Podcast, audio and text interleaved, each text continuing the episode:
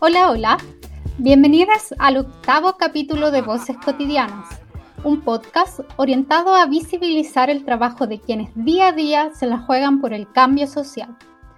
Les agradezco nuevamente por seguir participando en este espacio, sobre todo en tiempos donde buena parte de nuestras actividades diarias están teniendo que ocurrir en línea y donde seguir relacionándose con este medio virtual puede ser algo cansador hasta el momento, en Voces Cotidianas, hemos ido conociendo proyectos e iniciativas con vocación transformadora en distintos ámbitos. La economía, las artes, la niñez, los derechos de las mujeres, entre otros. Y quizás esto nos ha ido invitando a continuar pensando desde nuestras casas qué nuevas acciones podemos emprender para contribuir a que las vidas en nuestras sociedades sean más dignas, justas y felices. Cuando nos moviliza el cambio social, nos suele inspirar el reconocimiento de una realidad injusta que queremos combatir, o bien la imagen de un futuro esperanzador que deseamos conquistar. En este contexto, si bien puede ser fácil responder a la pregunta acerca de las razones por qué nos movilizamos, suele ser más difícil el identificar qué formas de acción son las que efectivamente nos llevarán al resultado que esperamos. Lamentablemente, sin darnos cuenta, algunas prácticas pueden alejarnos del futuro que deseamos propiciar. Por ejemplo, somos muchas las personas que deseamos contribuir a la protección de los derechos de niñas, niños y niñas, pero ¿qué pasa si al hacerlo solo mantenemos discusiones e iniciativas lideradas y protagonizadas por personas adultas? Allí corremos el riesgo de terminar perpetuando el silenciamiento de las voces de los niños, lo mismo puede suceder cuando nos urge cooperar en la defensa de los derechos de grupos a los que no pertenecemos, como puede ser el caso de hombres apoyando causas feministas, la de personas no indígenas apoyando movilizaciones indígenas, o la de personas de clase alta apoyando reivindicaciones de personas viviendo en situación de precariedad. ¿Qué pasa allí, por ejemplo, si pese a las buenas intenciones, quienes desean apoyarse saltan el escuchar la voz de los grupos afectados y tomándose el podio impiden que sean ellos los verdaderos protagonistas? En otra dimensión, existen casos en que necesidades colectivas como podrían ser los derechos laborales, por ejemplo, solo pueden ser efectivamente satisfechas asociándonos o dialogando con actores que no piensan exactamente igual a nosotros. Y a veces el temor a hacerlo compromete nuestra capacidad de conquistar las garantías que necesitamos. La entrevista de hoy pone esos cuestionamientos en el centro de la discusión. En este episodio comparto con ustedes una entrevista realizada a José Castro, integrante de Huachún, banda musical orientada a la infancia, y miembro de Creadores Infantiles de Chile. José nos cuenta sobre su involucramiento en distintos proyectos para tener un impacto positivo en la niñez desde la música y sobre su rol en la organización dentro del mundo de las artes para que artistas sean reconocidos como trabajadores con derechos que deben ser protegidos, especialmente ahora en el contexto de la pandemia. Al contarnos sobre estas iniciativas, José reflexiona sobre los múltiples efectos de los métodos y las prácticas que escogemos cuando queremos impulsar transformaciones como las que les mencionaba. Sin más preámbulos, les invito a escuchar la entrevista. Ahí vamos. Bueno, José, muchas gracias nuevamente por brindarme esta entrevista. Eh, para partir desde ya, si pudieras contarme a mí y a quienes estén escuchando eh, quién eres, presentarte y, ya contarnos del trabajo que llevas haciendo hace años ligado a la música, eh, que yo sé un poco que desde distintos proyectos has intentado hacer apuestas respecto de la niñez, sobre ciertos proyectos sociales, políticos. Entonces ahí tú parte contándonos un poco esta, esta historia, estas búsquedas. Muchas gracias, Carolina, a ti también por, la invitación. Eh, eh, me puse a escuchar un par de, eh, podcasts que ya habías hecho y encontré muy interesante el tema de las voces cotidianas. Y bueno, me presento, soy José Castro, yo soy músico, también soy gestor cultural en, en, el sentido de que me desarrollo en, en, la gestión con respecto a otros grupos o en el desenvolvimiento de, de actores dentro de la cultura, trabajadores de la cultura. Eh, y también he, he, trabajo muchas veces de profesor o facilitador. He tenido pegas o trabajos en, en relación a eso. Eh, y bien, mis proyectos musicales, bueno, como eh, en un momento te comenté, tengo uno actualmente que es, el, que, que, es bien fuerte, que es Huachun, que llevamos hartos años, que es un proyecto de música para la infancia. Eh, y que de alguna forma en, intentamos sacarle un, un no, no, lo pensamos desde como la el, una forma de, de, tener como ingresos, porque muchas yeah. veces hay mucha música para la, la, infancia o que se llama música infantil, de hecho, que está pensada un poco en un mercado. Eso pasa y no, no es raro. Pero nosotros no, no, no, pensamos desde ahí, lo pensamos desde, desde, desde, entender la infancia también, porque nosotros somos un trío y, y, y a nosotros cuando formamos el grupo siempre nos nos importó mucho como desarrollar nuestra propia infancia o nuestras partes infantiles, como que nosotros, algunos podrían decir que no, nos, no queríamos envejecer, que nos queríamos mantener jóvenes por siempre. Nos pasa. Entonces nos gusta mucho divertirnos y pasarla bien y también mm. comunicarnos con los niños o les mm. niñas eh, y, y, disfrutar con ellos como y sacarle también un rollo a ese tema porque eh, hoy día el, el adultocentrismo es bastante presente eh, mm y de alguna forma eh, le restamos voz a, a las niñas en, en, las decisiones como mm. importantes, como porque no pudieran decir cosas importantes o, por, o porque su opinión no fuera válida. Claro. Claro. Y entonces eso es algo de lo que intentamos darle vueltas, pensamos muchas veces, todos los años tenemos un momento de juntarnos, reflexionar y, y pensar cuáles son nuestros proyectos, por qué lo hacemos, darle sentido, eso mm. es súper importante para todo el grupo. Eh, contar en realidad también que nació como un trío de tres, somos yo, Andrés y, eh, y Bernie, pero también ya. ahora somos cuatro, porque sumamos una actriz que es la Jo, así que ahora somos un cuarteto. Eh, con, con, con, paridad. y, y, eso ha sido muy enriquecedor para, para nuestra labor. Mm. Oye, tú, bueno, quizás justo escuchaste esos episodios, no sé, pero yo vengo hablando con distintas personas sobre esta necesidad de conectarnos con los niños y empezar a establecer conversaciones un poco más simétricas respecto de su experiencia en nuestra sociedad, eh, el involucrarnos en, en, en, participación concreta. Y, y hay distintas maneras de hacerlo, pero ¿qué particularidad tiene hacerlo desde la música? ¿Cuál es la apuesta? ¿Qué es lo que ustedes creen que la música permite y que ustedes están buscando realizar? Sí, es una pregunta muy interesante. Mm, yo voy a partir con una especie de diagnóstico. Eh, ya. Que me da, a nosotros nos, nos, da la impresión de que mucha música que se realiza para la infancia está pensada desde cómo el adulto ve al, al, al niño o a la niña o al niño. Que es, y por lo tanto la llamamos como eh, infantilizar, que es entender la infancia como algo que, es, que nosotros entendemos, como con animales, con fábulas, y, y, que no, nosotros también lo usamos, no es que eso esté mal, por si acaso, pero, claro. eh, pero está, tiene mucho de, de esos tipos de características, o de que son tiernos, de que quizás no saben mucho, uh -huh. eh, bueno, y, o, o, que son torpes también puede ser. Eh, y, y nosotros pensamos que, que, esa forma, claro, es de una visión adulta y a veces es bueno intentar pensar desde el, el niño, como, como él siente y también las cosas que siente, porque quizás no pasa todo el día pensando en animales. Es decir, puede ser que sea un lugar de entretención, pero también pueden tener claro. otros tipos de afección, incluso también pueden hablar de amor entre amigos, entre amigas. Eso me recuerda un poco a la película Ponyo de, de Miyazaki, que es como una historia de amor entre niñas Sí, muy, muy, muy, linda. Eh, y ahí hemos tenido algunos referentes. Bueno, en Argentina, por ejemplo, eh, eh, la, el trabajo de música para la infancia es muy fuerte. Nosotros tuvimos la oportunidad de estar ahí eh, conociendo a músicos y, y, ahí a muchos discos, por ejemplo, de los musiqueros, plantean historias como de, de niñas, como, como de su propia aventura o, mm. o las cosas que a ellos les pasan.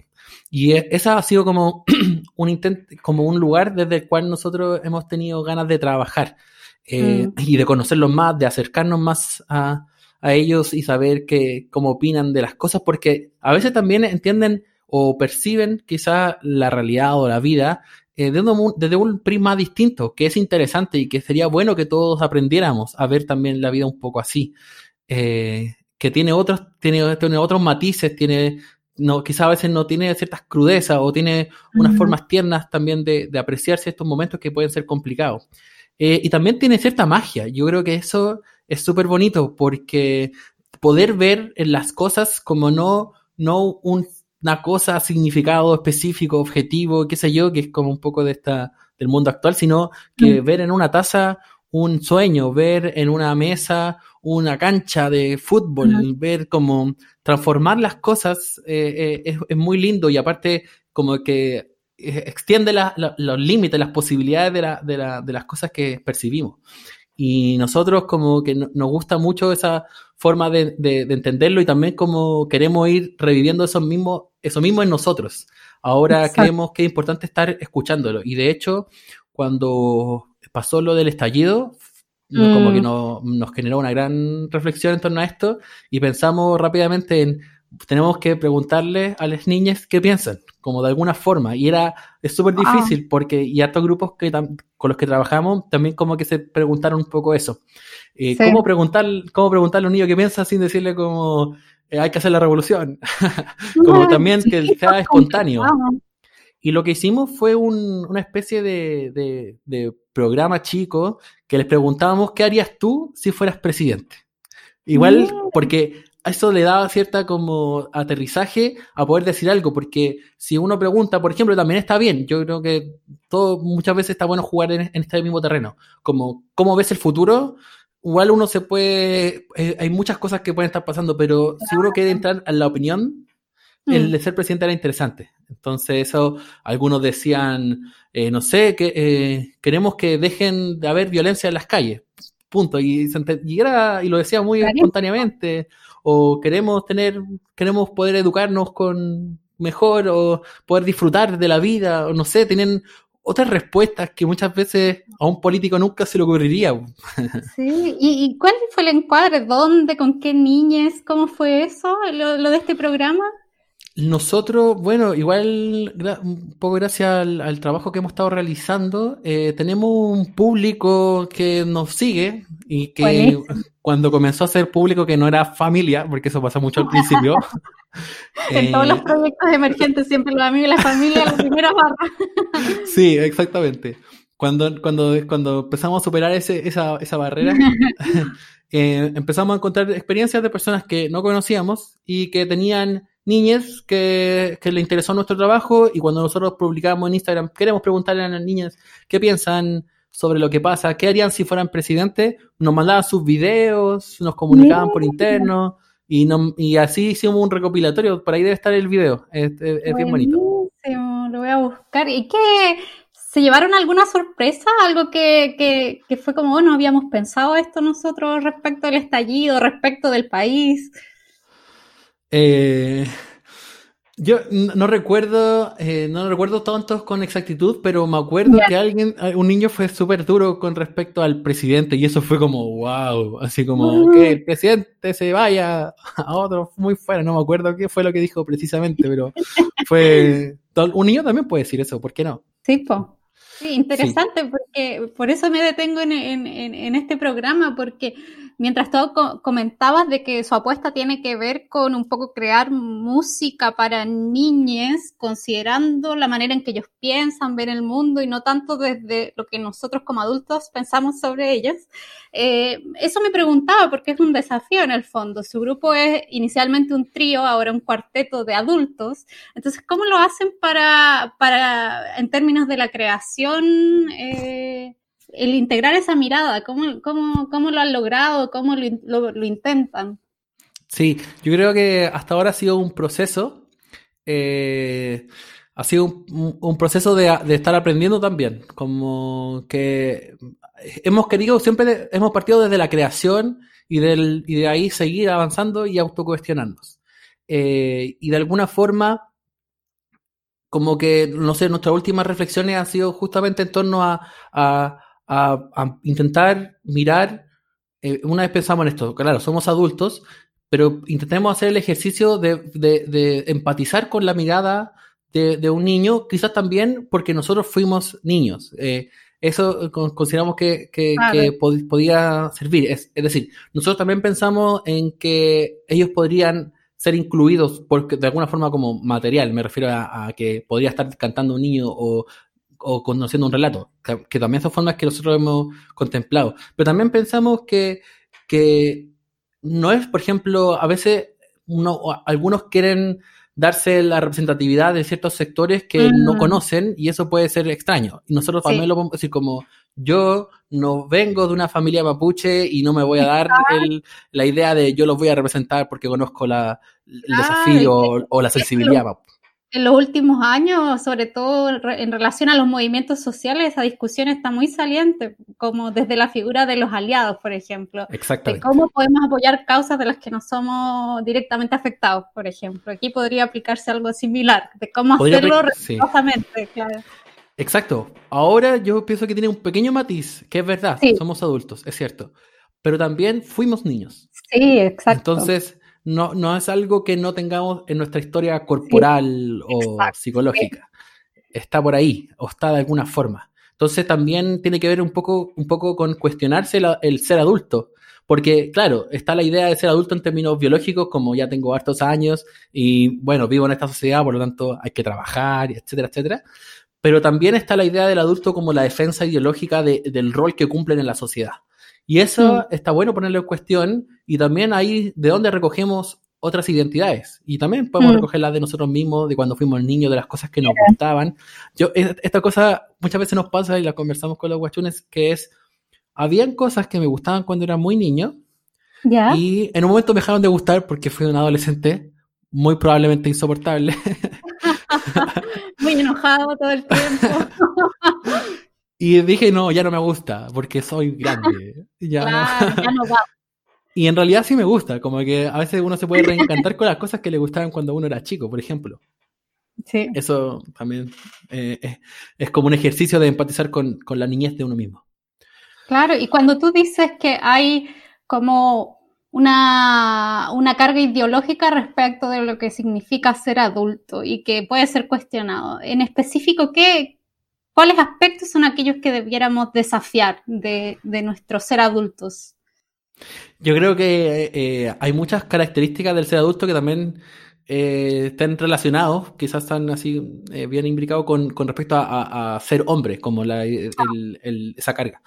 Que, por ejemplo, el ser, el ser razonable, ser racional, mm. sentir que somos las personas que somos las que tomamos decisiones, porque, o decisiones importantes, las que tienen una opinión, las que pueden, por ejemplo, hacer política, mm. em, las que entienden la realidad como es realmente, o esta idea de ser maduro, que es como mm. que si eres maduro, entonces ya sabes qué significa vivir en la vida y por lo tanto tienes más validez que otras personas. Mm. Eh, y eso incluso, nosotros lo hemos reflexionado, incluso pasa eh, en, contraposición con, la vejez como incluso la vejez está apartada y también está discriminada porque ya fuiste adulto, ¿no? El, adulto es como alguien de poder dentro de la sociedad. Sí, y, pareciera que también ligada a la actividad productiva. Es como que eres adulto, valorable hasta que trabajas y generas dinero, no sé. Y, claro, desde lo que tú dices, parece que, esto problemático tiene que ver con estas ideas como de poder, autoridad, y, también de estar un poco desconectados de, todo lo emocional, ¿no? Y de, y de, lo más frágil también. Sí, y también como de esta, porque hay muchos como adjetivos o calificativos que son, que son denostativos o peyorativos, hace ser, por ejemplo, pendejo como algo mm, malo. Eh, eh, y que también vale la pena como cuestionarse, como qué quiero decir, ¿Qué, qué es lo que estoy rechazando cuando digo que eso es ser malo. Eh, porque también nos, dejamos de permitir cosas como las que decías tú, como lo de emocionarse. O lo de a veces, por ejemplo, ser inocente. Muchas veces la palabra inocente queda como una cosa mala, así como, ah, ingenuo, naif, etcétera, y todas esas palabras de distintos tipos de sectores que nombran. Eh, pero a veces eh, tiene que ver también con no ser tan prejuicioso. Y eso es algo que yo creo que podemos valorar. Como no estar siempre diciendo esta persona es así, entonces es de esta forma, eh, es un comunista come guagua, como porque está marchando. Hay mucha gente del estallido social que salió a marchar y que no se sentía identificada con algunos sectores quizás de izquierda, puede ser. Y de alguna forma ahí también, como podemos quitarnos esos prejuicios. Bueno, dije un ejemplo muy particular, pero puede ser con todo respecto a la pobreza, respecto a mm. estar mal vestido de ser delincuente, etcétera. Hay una cantidad de prejuicios que, que de alguna forma reafirmamos porque decimos no pensarlo es ser ingenuo.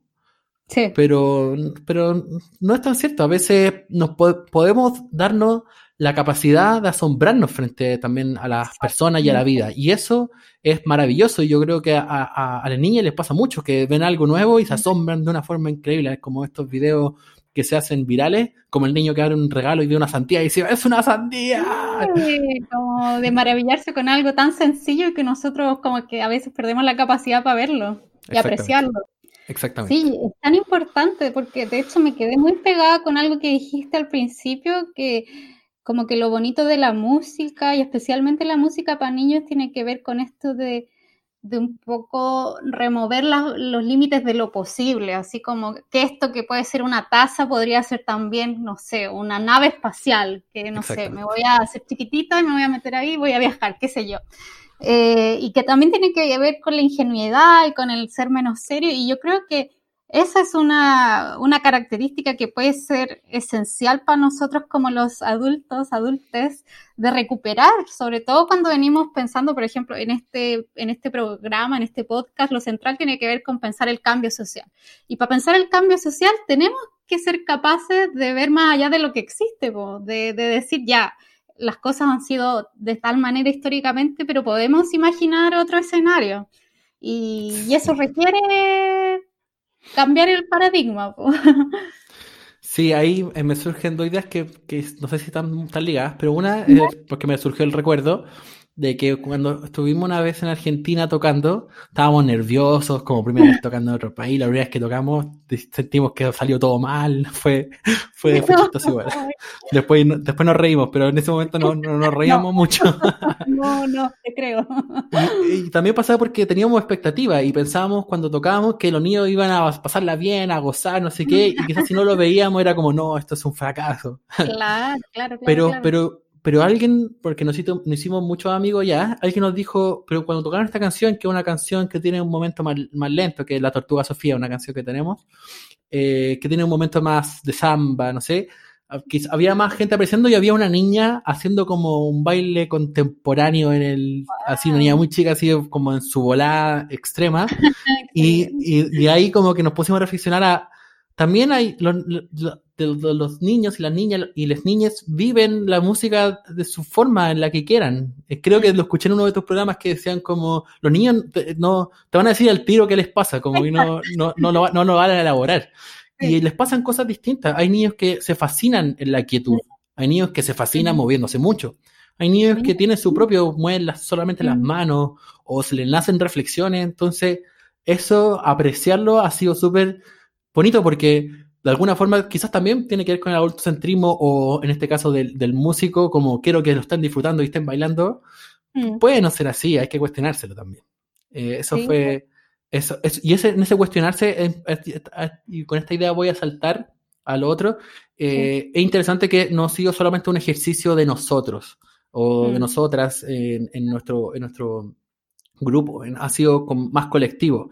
En el, mm. ICRIN, que es Creadores Infantiles, ha sido un espacio de mucho encuentro entre las músicas de, que trabajan para la infancia.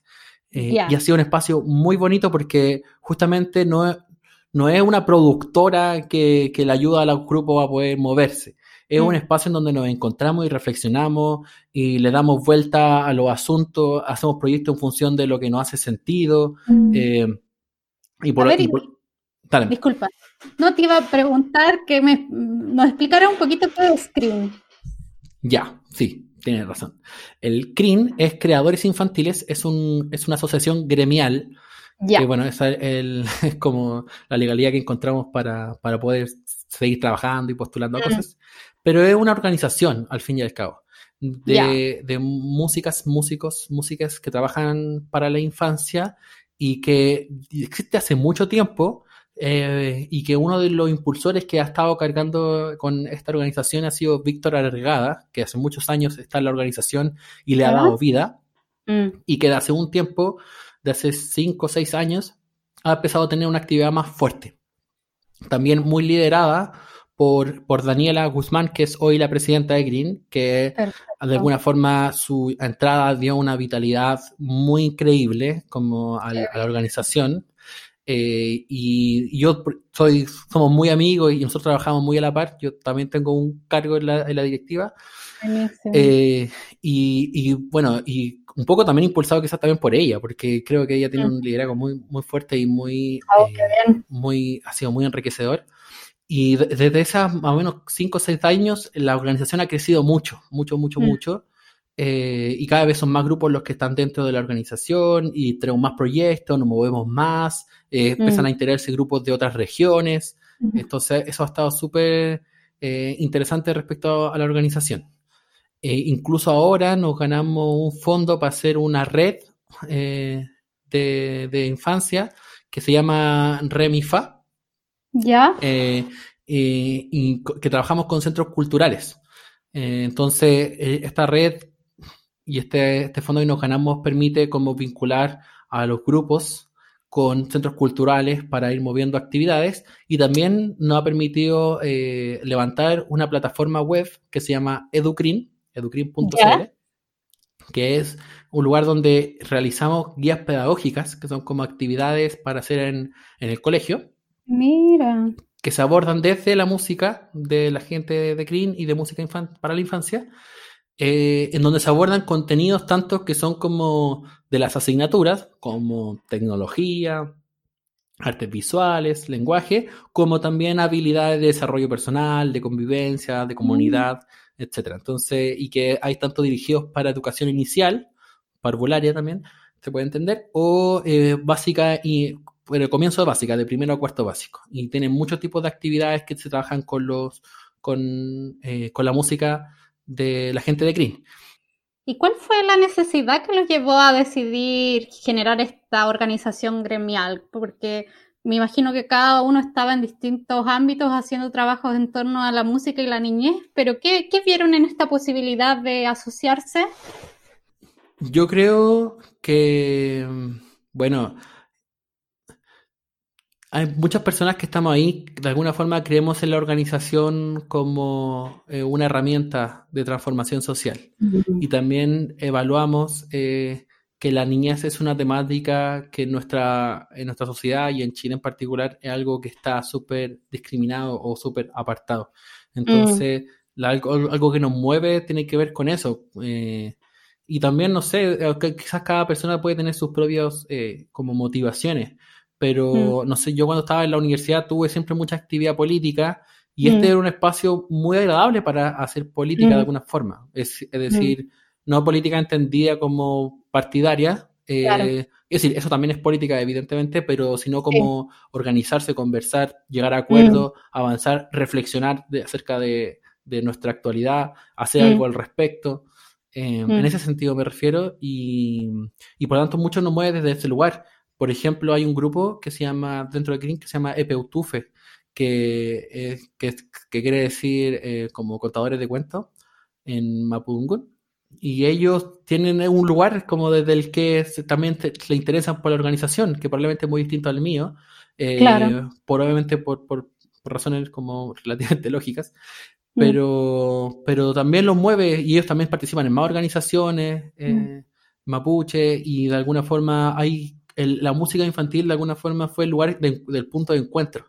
Fue el lugar que nos encontramos en común, que dijimos, nosotros todos queremos trabajar en función de esto y no hace sentido y por lo tanto vamos adelante, veamos, mm. intentemos, intentemos reconstruir eh, o, darle fuerza a, la, idea de niñez y a la idea de niñez en mm. nuestra sociedad, démosle protagonismo, mm. démosle el protagonismo que no tiene. Y eso implicado a, porque claro, reconstruir la idea de niñez supone, creo yo, disputar espacios también o hacerse presente en espacios eh, de discusión, de toma de decisión. ¿Ha implicado esta, este objetivo de ustedes involucrarse con la institucionalidad, no sé, del Estado o formar parte de ese tipo de espacio? Eh, sí, bueno, cuando uno está trabajando en fondos y a veces en fondos grandes, siempre eh, el Estado va a estar encima tuyo. Mm. pero además de eso, hoy día estamos en una situación de pandemia muy, muy fuerte para el mundo de la cultura. Complicadísimo. Exactamente, y, justamente el Ministerio de las Culturas, las Artes y el Patrimonio em, abrió una mesa intersectorial que es para dialogar con el mundo de la cultura. Y nosotros estamos invitados a esa mesa, eh, porque bueno, yo, yo, creo más, no somos como el gremio de música, somos de una parte, pero hemos tenido un, buen, un gran historial eh, mm. de organización y estamos trabajando en este momento con un fondo del Estado que es bien grande y aparte estamos armando esta red que es más grande. Entonces hay, muchos, eh, bueno, hay muchos socios y también los grupos tienen como que el, la gente que está amparada en, esta, en, este, en este mm, proyecto, tanto Green como Remify, es mucha. Entonces era importante que nosotros estuviéramos ahí. Eh, porque además al ministerio le cuesta mucho tener como noción de las características de los trabajadores de la cultura, no, como, es como mm. que le costera identificar cómo es su movimiento laboral. Entonces mm. es muy difícil, por ejemplo, entregar ciertos beneficios. Nosotros tenemos muchos socios que están en una situación súper difícil porque, no sé, tenían, son una familia, eh, papá, mamá, hijo, y los dos trabajan en el mundo de la música y, por ejemplo, una, una, compañera es chinchinera y, y, mm. trabaja en la calle y ahora no puede trabajar en la calle. Y entonces los ingresos se fueron a cero, exactamente, con un hijo y no puede recibir los beneficios del Estado porque justamente no, no responde a los requisitos y mm. es súper complicado. Entonces, nosotros es súper importante estar ahí también para ayudar en, esa identificación. Eh, y en ese espacio eh, hemos, lo que mejor o algo que yo creo que es muy valorable, al menos desde mi punto de vista, es el encuentro con las otras organizaciones. Mm. Eh, porque antes no, no había, no, no, ha nacido de forma espontánea. Mm. Y, también, pero también porque eh, en el sector de la cultura hay, hay, hay, mucha distancia entre unos gremios y otros. Hay unos que trabajan en, en, esferas que son, que mueven, no sé, mucho dinero, que se mueven en, en, como en un espacio muy distinto, por ejemplo, al de técnicos, que quizá tienen una forma de, de, financiarse que es distinta. Y en este caso, a todos nos impactó más o menos fuerte. Bueno, no, no, quiero decir por igual, porque evidentemente una familia que tiene mucho menos ingresos no es lo mismo, pero el, sector de la cultura le está pegando muy duro, entonces todos de alguna forma queremos poder eh, influir en que las políticas de Estado eh, permitan ayudar o permitan reactivar el sector, permitan darle ayuda directa a quienes no, están teniendo hoy día para poder vivir. Eh, y ahí encontramos una, entre comillas, lucha común. Mm. Y no hemos visto como la necesidad de estar encontrándonos, de, de ver qué, qué, pensamos acerca de esto, qué pasa con el tema del presupuesto del ministerio, qué mm. pasa con, eh, con los beneficios que no se pueden, que todavía no se entregan, con la ley mm. de honorarios, por ejemplo, que es mm. algo que está recién saliendo, no sé en qué irá, pero está, todo, ese tema está muy candente actualmente.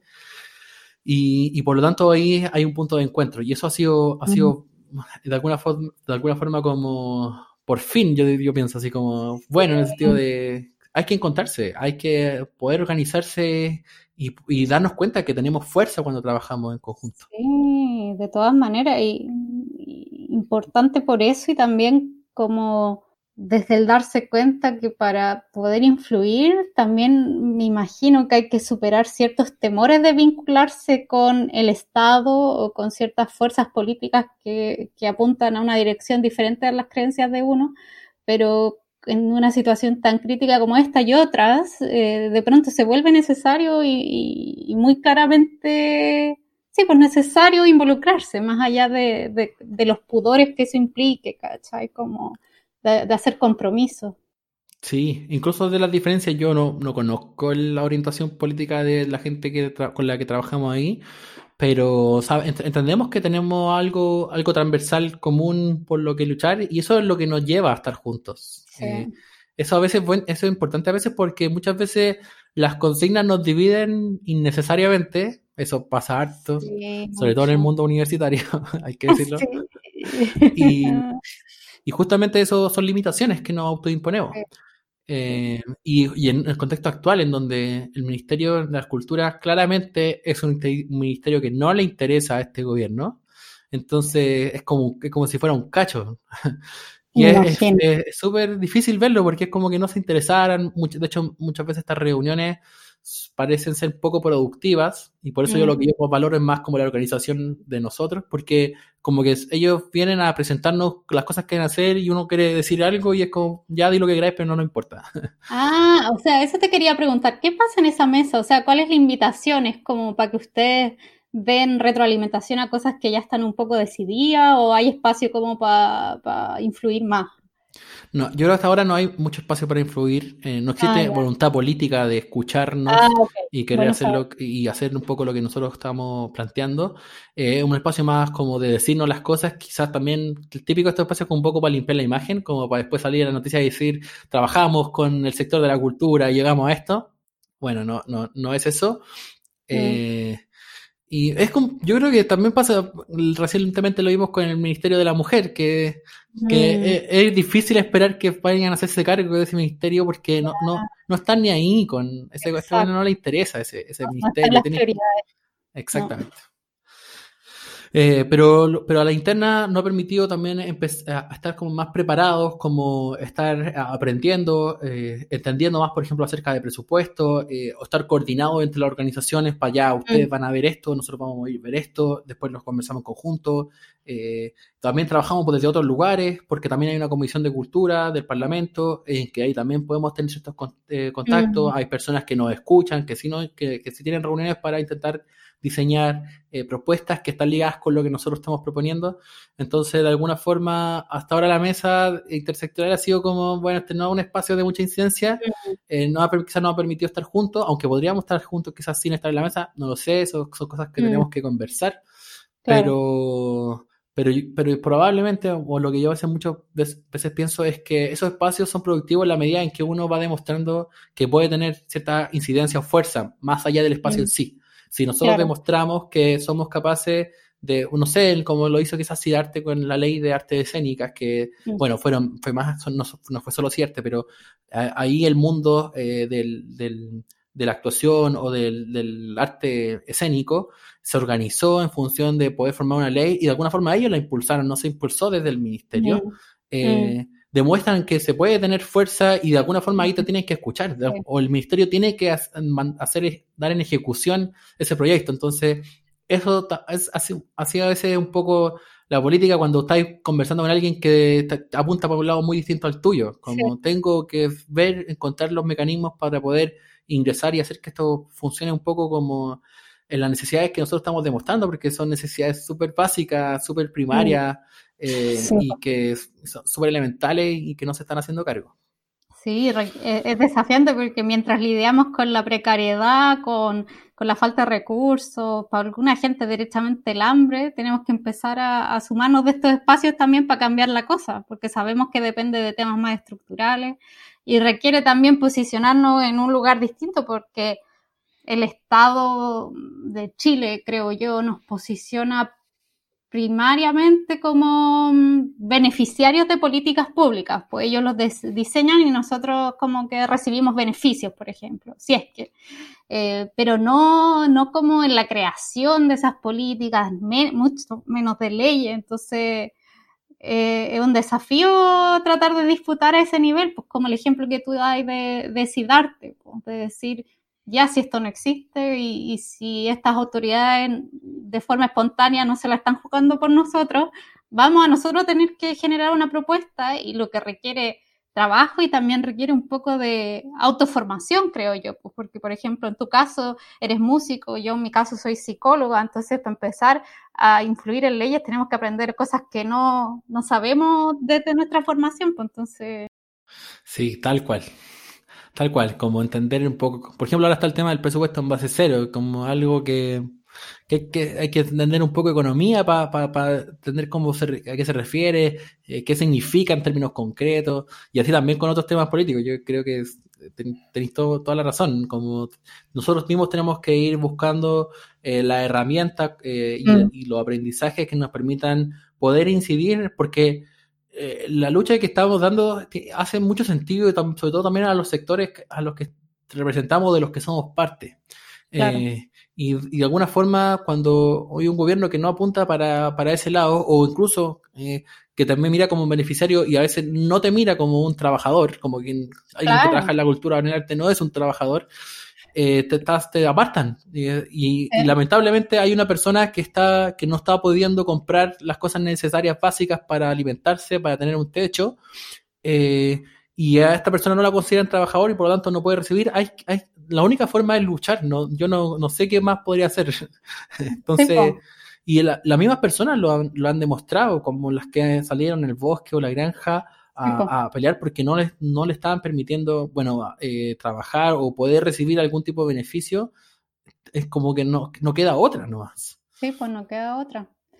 Y eso, eso creo que levanta otro tema también, porque que creo que desde nuestros quehaceres, profesiones, tenemos que un poco ampliar la mirada de lo que nos cabe hacer, lo que nos corresponde hacer, porque una opción sería solo optar, en tu caso, no sé, voy a generar música que invita al cambio social, desde las letras, desde los temas, y no hacerse cargo desde, otros desde de este otro lado que ser un actor político en el fondo, de hacer también esa disputa política. Yo en mi caso, desde la psicología, podría decir, eh, ya, yo solamente voy a investigar temas que son socialmente relevantes pero la posibilidad de realmente cambiar las cosas no va solo por ahí, sino que hacerse parte, ir a, la toma de decisión.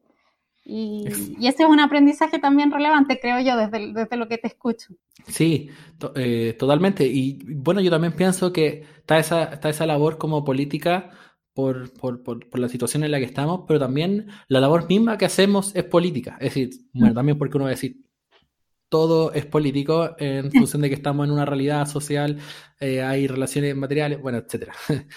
Eh, pero, pero también ahí uno puede, puede reflexionar en torno a, qué tipo de políticas tengo en el momento en que realizo mi quehacer. Mm. Porque si, eso es como una pregunta que a veces puede ser interesante, que, tiene que ver con lo primero que hablábamos, como con, por ejemplo, nuestra concepción de infancia. Porque por mucho de que uno no se lo pregunte o no lo reflexione, ejerce algo, hace mm. algo y tiene cierta, hay una visión. Exacto. Y, y, pienso, por ejemplo, en este, que creo que lo que se resume, a veces pienso como en respecto al tema de la música y cómo la pienso políticamente, es que muchas veces pensaba, esto como en términos de diagnóstico, para quién y mm. eh, a, dónde, dónde, dónde ejerzo, como en qué lugar estoy, dónde y, y, quién me va a escuchar. Pero también a veces se nos olvida preguntarnos desde mm. dónde estoy cantando eh, y, y, como cuál y mi razón o, o, el como no es el lugar, pero tiene que como va más allá de, de esta llegada como marquetera o como del mercado, sino eh, ¿Cómo? Ese, como, ese, ese, esa es la otra pregunta. Eh, ¿Desde dónde y cómo estoy cantando? Eh, y eso es súper importante. Exacto, y cómo esa, esa forma tiene un impacto en el mundo.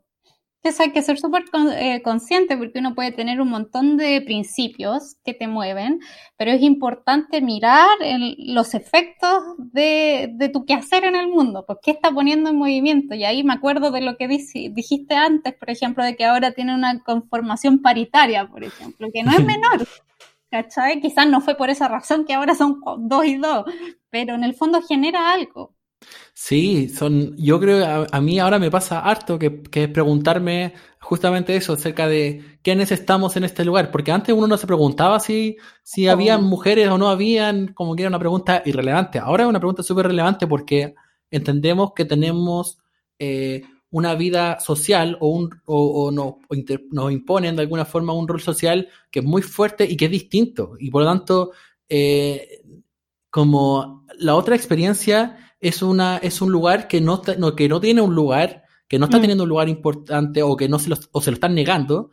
Eh, y de alguna forma es súper eh, importante que esté, es decir, porque es un derecho y también porque es parte de nuestra, de, de nuestra vida, es como es, es una opinión que, que nos permite poder entender más de alguna forma, no, no sé cómo decirlo, pero es súper importante que esté en muchos sentidos, porque algo que probablemente no vamos a entender o que no vamos, no, no es que no vamos a entender, es decir, que no vamos a empatizar desde nuestro lugar solo, eso quería decir. Eh, y que por lo tanto tenemos que tener el rol de querer entenderlo, escucharlo, porque hay cosas, hay sutilidades, hay sensibilidades que nosotros no podemos empatizar muchas veces o no, no, nos cuesta empatizar desde el sentir experiencial corporal propio y que es importante que esté ahí diciéndolo lo que es lo que lo que le como lo que quiera decir su opinión lo que le pasa su experiencia completa etcétera. Sí, pues absolutamente, que en tu caso bien particular se notaría, por un lado, por ejemplo, en las letras, en el tipo de mensajes que puedes entregar, porque claro, si, em, de hecho, la experiencia de ser niño o ser niña es, bien distinta, al menos en un contexto como el nuestro, y yo diría que en general, pero también hay un montón de mensajes implícitos que se mandan a través de las acciones que hacemos. Pues, por ejemplo, si ustedes fueran puros hombres y tienen una audiencia mixta, eh, no sé, pues las niñas que están ahí escuchando podrían ir desarrollando una idea que se puede, puede reforzar por otros mensajes que reciben de que quizás eh, la participación pública de las mujeres no es tan relevante, o quizás no tenemos que involucrarnos en cosas así, porque en general aprendimos que eran hombres, ¿cachai? Como bien simplificándolo, pues, pero que tiene un efecto bien concreto. Es muy cierto, es muy cierto. Y de hecho, nos pasa harto que, que las letras las revisamos en conjunto. Cuando alguien hace una canción, propone y hay letras, y en general las compartimos y nos opinamos acerca de, bueno, ¿por qué usar esta expresión? ¿Por qué esta forma? Ojo con esto. O, o, o, nos valoramos como, oh, eso, esta idea es muy buena porque justamente permite como tener una, una, una visión como nueva o distinta de, de, de lo que estamos hablando. Eh, entonces, sí, es súper importante tener eso en cuestión. Yo, como para mí, un, referente en ese sentido, bueno, dos referentes son un poco eh, Víctor Jara y los Jaivas. Bueno, porque en realidad tiene que ver con, un, con una metodología creativa, porque Víctor Jara, en, no sé, este disco, La, población, hizo una investigación para hacer el disco. Fue una población a Lorminda de la Victoria a, hablar con las personas, a, a grabarla, a conocer su experiencia y eso, ese fue el, material que, le dio vida a, esa música, a ese disco. Y de alguna forma, él está pensando entonces el desde y también el, cómo, porque muchas veces nosotros eh, queremos hablar bonito, y hablar bonito, ¿qué es hablar bonito? Eh, ¿quién, no habla bonito? ¿Por qué, esa, ¿Por qué alguien puede no estar hablando bonito? Como por ejemplo. Sí, sí, sí, eh, absolutamente. Y esas cosas son súper importantes relevarlas, darle, darle importancia y en la música, porque están, están operando siempre, eso es lo que decíamos antes, están operando siempre y importante tenerla en conciencia para saber, para ser, para ser eh, eh, ¿cómo se dice? Em, empoderado de lo que uno quiere decir, que no sea solamente el resultado de ser un canal de una expresión cultural hegemónica, sino que ser, de tener algo con, con lo que uno, el algo en lo que uno cree o algo en lo que uno piensa o quiere direccionarse, o quiere posicionarse. Sí, y poder dar cuenta de, del por qué uno hace lo que hace y, y, y, la forma en que lo hace, pues, en el fondo. No, no, no ser como padecedor de esa forma, sino como tomársela en serio. Esa, esa era la palabra. sí, oye, dijiste mucho mejor lo que querías decir. no, para Yo eh, al final la pega de entrevistadores como que me tomo sus palabras y lo relaboro nomás. oye, pues te iba a decir a propósito de todas estas experiencias, como desde la música y tratando de siempre ir involucrándote en lo político, lo social, eh, ¿Qué aprendizajes has desarrollado y que, podrías compartir con otras personas que puede ser desde otro, eh, de otras disciplinas, ámbitos, también están tratando de involucrarse? Yo, eh, aprendizajes, pienso en, bueno, es que como que se me vienen distintas luces y me cuesta decidir el camino, cuál, cuál, cuál tomar. Pero yo creo que es importante escuchar. Eso es como en el, oficio de la música tiene como, es como simbólicamente fuerte. Escuchar, porque a veces quizás nos podemos ahogar en, querer estar todo el rato tirando para afuera. Eh, y, se nos puede ir un poco a escuchar, y escuchar otra experiencia.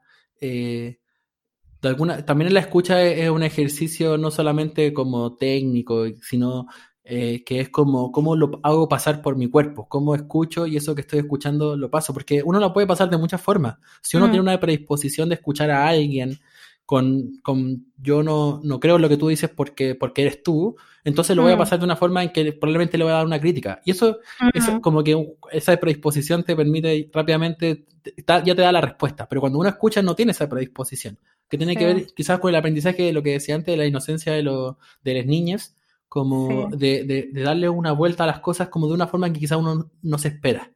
Como mm. intentar eh, buscar es, es, como eh, desarrollar la capacidad de asombro en el sentido de escuchar y decir, a ver, ¿cómo, cómo me resuena esto? macerar lo que, lo que, uno mm. recibe eh, en función de quizá, porque eso te alimenta también. Como hay, hay muchos lugares, todas las, muchas cosas que podemos escuchar, incluso con personas que pueden tener puntos de vista que uno no está de acuerdo, puede macerarlo y puede, puede darte una luz que quizá es un resultado distinto al que uno ya tenía o al que te están diciendo y que si no fuera porque te lo dijeron no hubiese, no hubiese surgido. Entonces, eso creo que lo he aprendido tanto por la experiencia de trabajar con niños y escucharlos y atenderlos, eh, como por, por, la experiencia misma de la política, porque, bueno, yo he estado un poco bastante relacionado con la política, sobre todo desde la universidad, y por lo tanto me ha pegado fuerte todo como la, los paradigmas que se van rompiendo, y en ese sentido el, ser hombre también implica un poco eso, como darse cuenta de errores, eh, poder escuchar y, y darle como eh, vueltas, porque, porque a veces te queda dando en la cabeza y uno está, como programado para tener una respuesta como que es como inmovilizadora, como no, no me, no me, muevo de mi lugar, no me muevo de mi lugar. Y eso es súper duro, entonces hay que, hay que soltarse un poco también. Sí. sí, pues tiene que ver de nuevo como con la humildad también, pues de estar abierto y a, ese cambio y que lograr que cuesta eh, verlo de una forma que no sea amenazante. Pues. Exacto. Y además, como que creo que el escuchar, eh, como que tiene estos lugares, que sabe, quién sabe la palabra que da esas, todas esas luces. Porque en términos también de, de, lo que uno quiere crear, escuchar te lleva como a, a, a sensibilizar con distintas estéticas. Eh, y, encontrar estética en, distintos lugares también, no me refiero a estética mm. solamente en el escuchar distintas músicas, que también es algo bastante bueno, sino también en, el escuchar cosas. Bueno, nosotros cuando nos enseñan, como que nos metieron mucho el bicho de cuando escuchas un sonido interesante, grábalo. Eso es, y de alguna forma es como que uno está atento a, las cosas que, que te rodean y, y, también a la voz, por ejemplo, de las niñas o a sus movimientos, etcétera. Eh, entonces, creo que es un verbo que recoge muchos lugares que me hacen sentido. Sí, no, totalmente de acuerdo. Creo que es una invitación muy interesante y de repente, como dices tú, como menos, menos popular, pues. Como que de repente es como, sobre todo de la política tradicional, mucho más glamoroso ser el que tiene el micrófono y habla. Pero de repente, si queremos cambiar las cosas, lo que hay que hacer es, como acentuar la, la oreja. sí. sí. Sí, porque exactamente por lo que decías, como eh, a veces nos acostumbran a, estar en el podio diciendo, eh, y eso muchas veces, como ese lugar, cuando si uno lo piensa así, quizás se va mal la bola ideológica o filosófica, tiene que ver con un modo de estar siendo en sociedad o con la, eh, la época en la que estamos o qué entendemos como por, por humanidad, en donde entendemos como un total que es universal y que por lo tanto el lenguaje o la forma en que yo hablo es algo que todos tenemos que entender. Y, que es súper lógico y qué sé yo. Eh, y a veces el escucharte también te invita a decir somos un somos una forma particular en un lugar de todo y, y, hay, y hay otras formas y estas cómo se escuchan, por ejemplo, me pasa, no sé, cuando uno se relaciona con, con mi amigo o música o quizás más que música, de hecho no lo llamaría música, estaba pensando en el pueblo mapuche, mm. eh, que para mí es, como que siento que están en, en, en, un lugar que, que es, a veces fácil decir, sí, yo lo defiendo, ok, está bien, y defiendo su lucha, pero también su experiencia, su visión está, es, es, un estadio muy distinto al, al, de un, una persona que vive en, en, Santiago, sí, muy como de la vida urbana. Eh, el lenguaje español, etcétera. Eh, y por lo tanto, ¿qué, qué puedo hacer como... Que, y ahí me, hace la idea de escuchar, como de, de entender, de, de, de, como tener esa actitud de con lo que me enfrento no es solamente con alguien igual que yo, como, mm. ok, somos humanos, pero, pero hay toda una como visión, una cultura, una manera de mirar, de, de observar, de creer, Mm. Porque muchas veces uno dice, ah, pero esto, no sé, es religioso, es místico, pero no sé si es la misma religión que la europea o, el mismo misticismo, como son, no son las mismas deidades, no, no es lo mismo. No, no, no se puede traducir una a la otra, no, es lo mismo. Sí, pues tal cual. Oye, y a, propósito de, escuchar, y lo que, porque encuentro que la, la, experiencia de escuchar te conecta con esa, esa sensación tan iluminadora de, oh, nunca había pensado en esto, oh, nunca lo había visto así. Entonces, a propósito de lo que uno no ha visto, no ha escuchado, yo te decía que te iba a pedir si podías recomendarme a mí y a quienes escuchan alguna recomendación de algo que a ti te haya inspirado últimamente. No sé si has leído algo, escuchado algo, eh, visto, que, le recomendarías a quienes escuchan como para inspirarnos, recuperar sentido? Em, mira, algo que en lo que pienso eh, en el último tiempo, así como más o menos actual, tiene que ver igual con mi compañera de Huachun, que es la Bethany, que ya tiene una banda. Ya. es un dúo de dos, de dos chicas que se llama Cruda. Cruda cruda y su música es muy interesante. Eh, pero no solamente interesante, en realidad, que, que fue decirlo de esa forma. Es, es bacán, son puletas. Eh, es agradable escuchar, tienen un tienen rollo. Justamente creo que representan todo lo que estamos hablando, mucho en ese sentido. Eh, y ahora están sacando un, una especie de, de, bueno, se llaman diálogos cíclicos, que son, son es como un encuentro en donde personas, se parece un poco a la idea de voces cotidianas, de hecho, donde personas eh, hablan acerca de la sangre, pero tiene que ver la sangre en un sentido... Eh, lo voy a decir porque, porque justamente algo que, que, negamos un poco de decir, que es el tema de la menstruación. Es como, ese, es su, ese es su concepto. Y, me parece muy interesante. Sí, y de hecho me, me, es, muy es muy real, es muy real. Porque me, me causó mucha, mucha gracia el primer como entrevista, la entrevistada eh, es de Cosech y justamente habla de esto y yo me sentí así como tiene toda la razón porque dice como a los hombres le cuesta mucho y también es muy difícil y también porque la sociedad, no, quizás no solamente al hombre, pero es un tema como súper marginado, discriminado, visto como sucio, etcétera. bueno, ella lo dice mucho mejor y es un tema interesante del que a veces no queremos hablar y de que muchas veces los hombres también nos automarginamos. Eh, yo creo que es un espacio, por ejemplo, para nosotros mucho para escuchar y para, em, para, para esa escucha que, de la que hablamos, como de, de estar entendiendo algo que quizás no, nunca nos dimos el momento, ni el espacio, ni el tiempo de, de escuchar. Y tienen distintas experiencias, hay una bailarina que también comenta su, su visión, eh, bueno, está esta persona que es de esta organización de Cosech, eh, y, y parece, creo que van a empezar a salir más. Tan, esto es así muy actual, presente, sucediendo en este momento. Está pasando, lo estás viendo. y entonces, entonces, eso me quiero decir entonces que escuchar a Cruda es escuchar no solamente su música, que es genial, sino que escuchar una propuesta de qué hacer musical, que yo encuentro que refleja mucho de todo lo que hemos conversado ahora. Entonces, bueno, te lo agradezco mucho. Voy derecho a buscar su trabajo. Me, llama mucho la atención. Oye, José, muchas gracias, de verdad. He disfrutado mucho esta conversa y me voy con muchas cosas para pensar y elaborar. muchas gracias a ti. muchas gracias. No, pues gracias a ti. Así termina un nuevo episodio de Voces Cotidianas. Les agradezco nuevamente por sumarse a este espacio y les dejo invitados a mantenerse atentos al lanzamiento del próximo episodio. Hasta luego.